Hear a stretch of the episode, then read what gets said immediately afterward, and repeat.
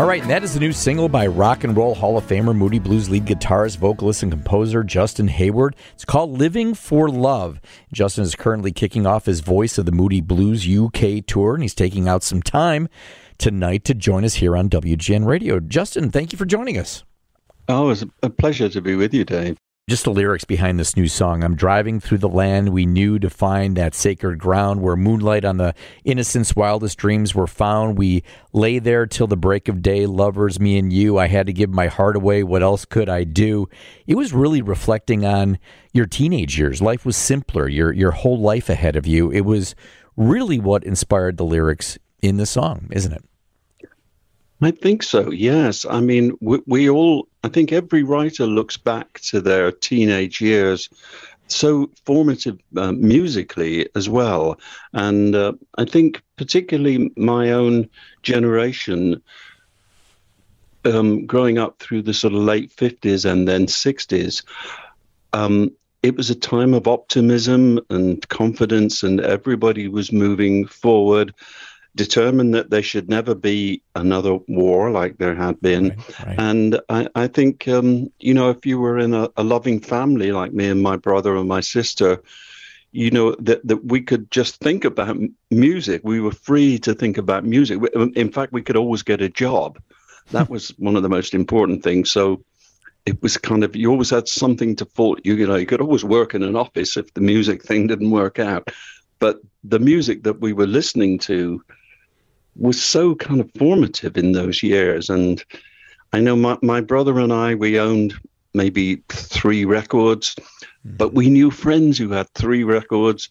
And then you'd go to somebody's house and they, so you, you could make a whole night of listening to music just with your friends and yeah. their records, yeah. you know, and, um, that's what being young is about. But I, I, there's also references in this song to my life now, and um, yeah, and I, I'm just consider myself very lucky to be to be able to be true to my goals of making um, music live and and recording. You know, I'm I'm very lucky for that, and um, you know, there's a lot of love, man, in music. so yeah, yeah. Nice. There's no question. Yeah, yeah no question. Yeah. I know you you were talking about like getting an office job while you make it or break it or whatever it might be. But many artists earlier in their career took other jobs until they made it.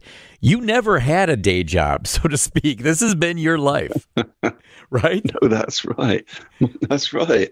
Yeah, and God forbid that I should ever have to do anything else, but I was totally useless. I might be able to work in a guitar shop. But, okay, um, that's fair. All right, that's fair. Yeah, yeah, yeah. Because yeah, that's that's about it. I, I, did work in an office for about two months after I left school, but I was only I was in groups in my hometown, and then I was just answering advertisements in the paper for for things, and um, you know I got lucky with Marty Wilde, and uh, again with the Moody's, really. Yeah, you really do yeah. credit Marty for those those early years and and really getting you into the Moody Blues. I mean, you pretty much answered an ad. I did. I answered a, an advertisement in a paper called The Melody Maker, and it said, um, named singer seeks guitar player. and, and um, yeah. mind you, I, I, was answering about 20 ads a week. Yeah, okay. But this one, I, somebody actually replied, and I went up to an audition in East London, and Marty Wilde opened the door. Now, Marty, in case anybody uh, around there doesn't know, Ma- Marty Wilde is Kim Wilde's father, but Marty was a, a big rock and roll hero, mm-hmm. and uh, you, you, know, in in in in those great days between '59 and kind of '66, uh, was was really at the t- up there with Cliff and the Shadows, and um, and still is. Marty is still touring on the road now, but he told wow. me to, you know, to to survive in the business, you got to write your own songs. And he was, I, I loved him then. He was a mentor then, and still is today, to this day. We're talking to Justin Hayward. His new single is Living for Love. He's currently on tour, and we will spend some more time with this Rock and Roll Hall of Famer right after this on 720 WGN. Dave Plier 720 WGN. We're talking to Rock and Roll Hall of Famer, Moody Blues lead guitarist, vocalist, composer Justin Hayward. His new single is called Living for Love. You know, within a few years of, of the Moody Blues coming together, and you joined the band in, in 66, Days of Future Past was the second album for the Moody Blues. Nights in White Satin was and still is the top single ever for the Moody Blues. You wrote and composed the song in your late teenage years inspired by a girlfriend who gave you satin bed sheets, and you use that as a metaphor for the song. You know, I was at the. I've been asked so many times to explain this song, and I'm not even sure myself. It's okay. a curious thing in your life to have to look back to about yeah. four minutes yeah. that happened to you yeah. in in in a, in a little room in in West London one night, right. and uh, I've tried to explain it, but I'm not. I'm not even sure because no, in in the sixties, nobody else asked you what a song was about.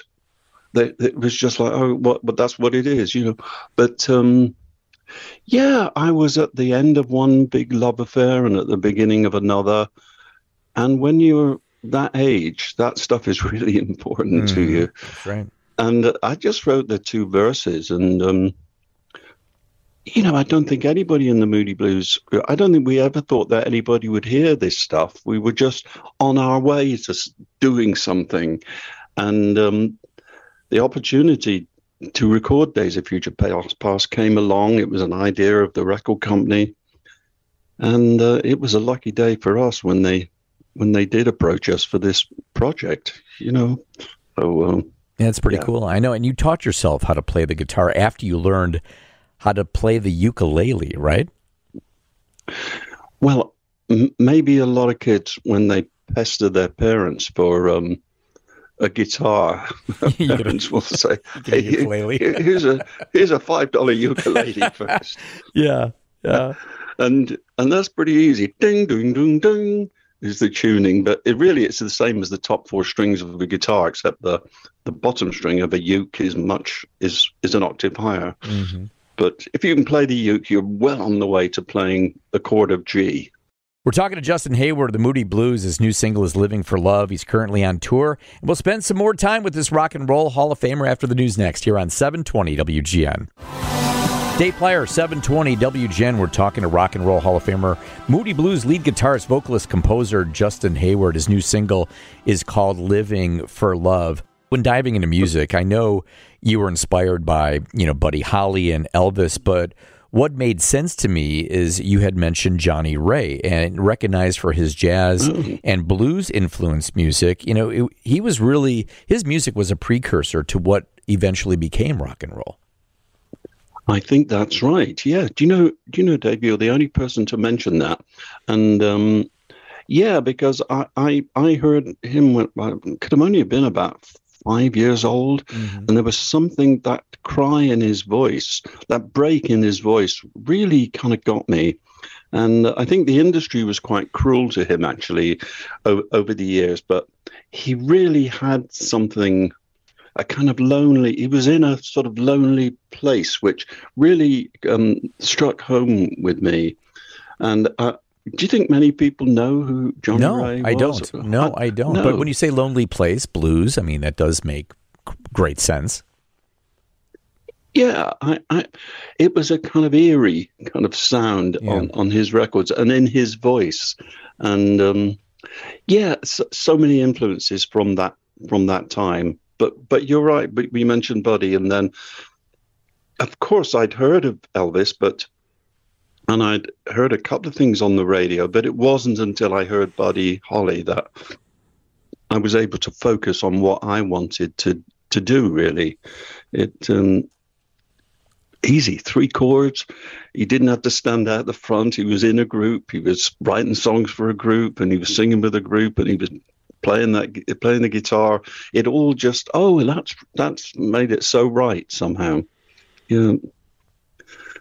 Yeah, no question. Well, you know, it's funny. Like when you and when you joined the Moody Blues, you know, you were you were kind of the band itself was kind of seeking a new direction. It was a time that all realized that they needed to reboot a bit, and someone who attended a concert of yours knocked on the dressing room door and told you how he felt about the band. It was kind of a wake up call, wasn't it? Yeah. Oh, yeah. Yeah, because we were um, we we were at a um, doing a gig up up north. In fact, we were doing like they they were like cabaret. They're called working men's clubs, and our price had really dropped to about thirty dollars a night, just enough to be able to buy buy the gas to get us there. And uh, um, there was a knock on the door, and this guy came in, and um, we, we had no idea. And he said, he, he said he, I, I, thought I'd tell you. He said, You're the worst band I've ever seen in my life. He said, And somebody ought to tell you. And yeah. Um, yeah. I, I, I started to, my bottom lip started to quiver. Yeah.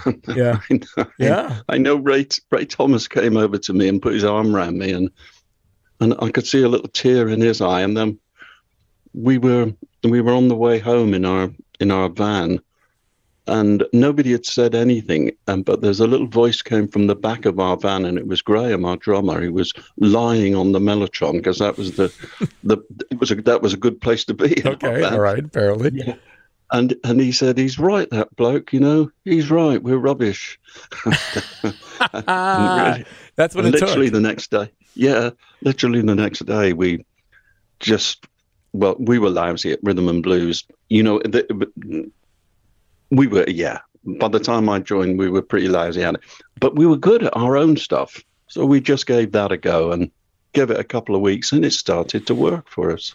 Well, you always mentioned too. You there was just a series of what you called. I love how you have you phrased this a, a bunch of wonderful accidents, and and one of which was Decca Records, who wanted to promote stereo to consumers, and you were kind of wrapped up in that in a in a very cool way.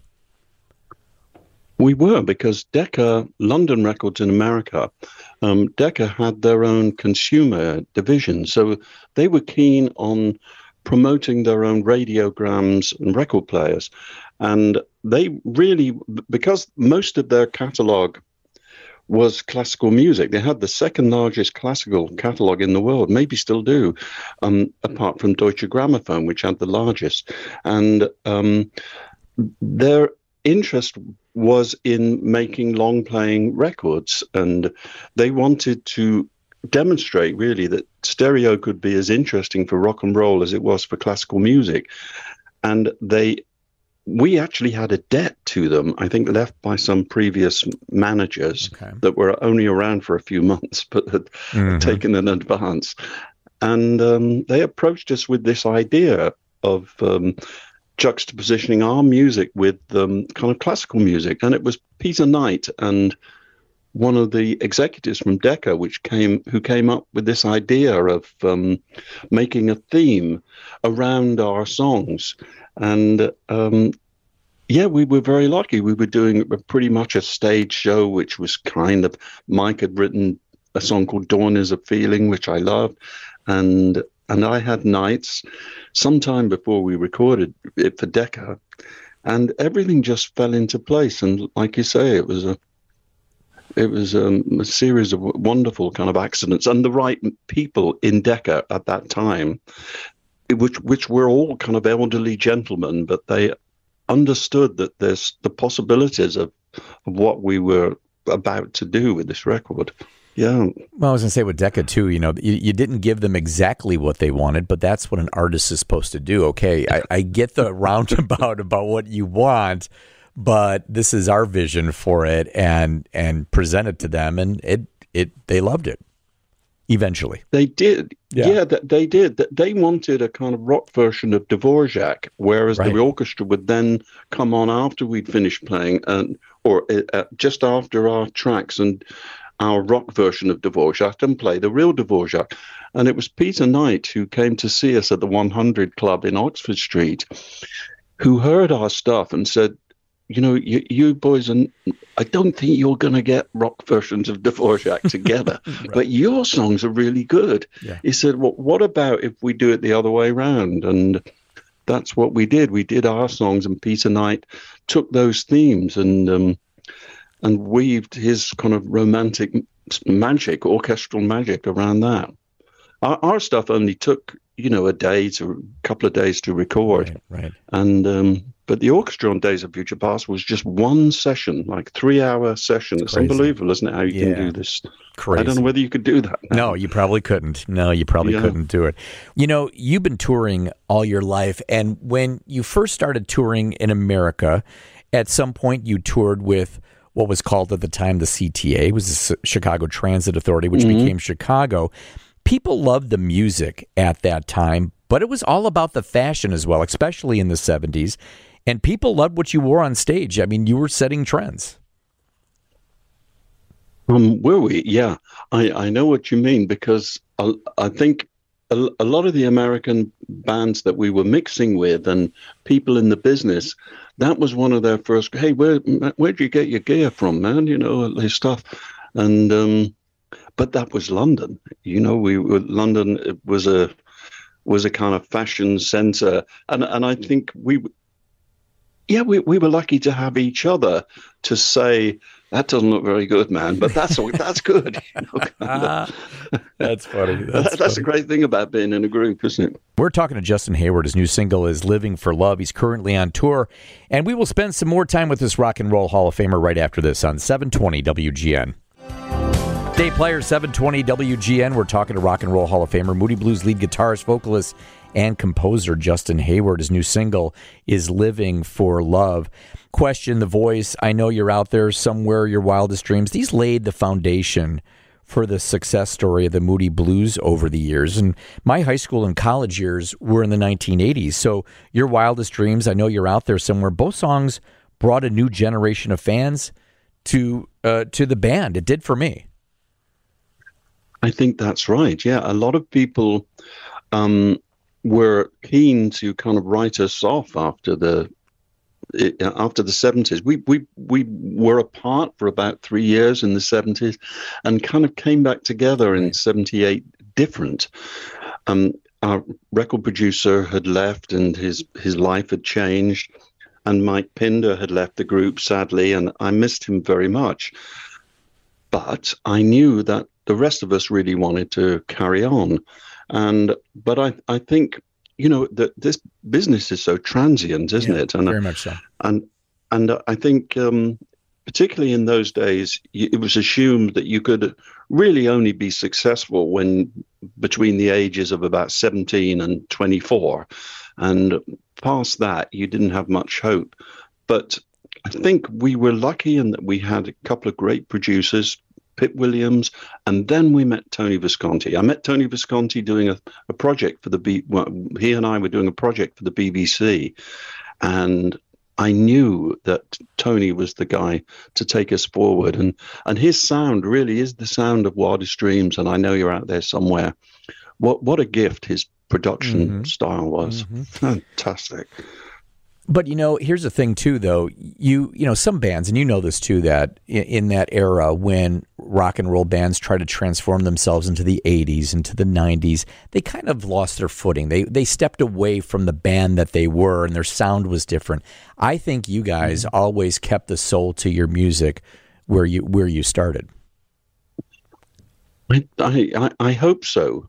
I think we did. Yeah, I think we did and uh, we were always ready to to move with the times. I think I think the fact that we'd had that time apart in the seventies um, gave us all a chance to be something. The guys who wanted to remain together in the band, to be gave us a chance to be something outside of the band and to really absorb other music and, and what was happening, and. Uh, um, it's interesting uh, about how your sort of philosophy of life, if you like, mm-hmm. comes out in your music, and it, once you kind of live that out, it's it it makes the music a bit more interesting. And um, yeah, we we was we were very fortunate in the eighties to be with a great record company again.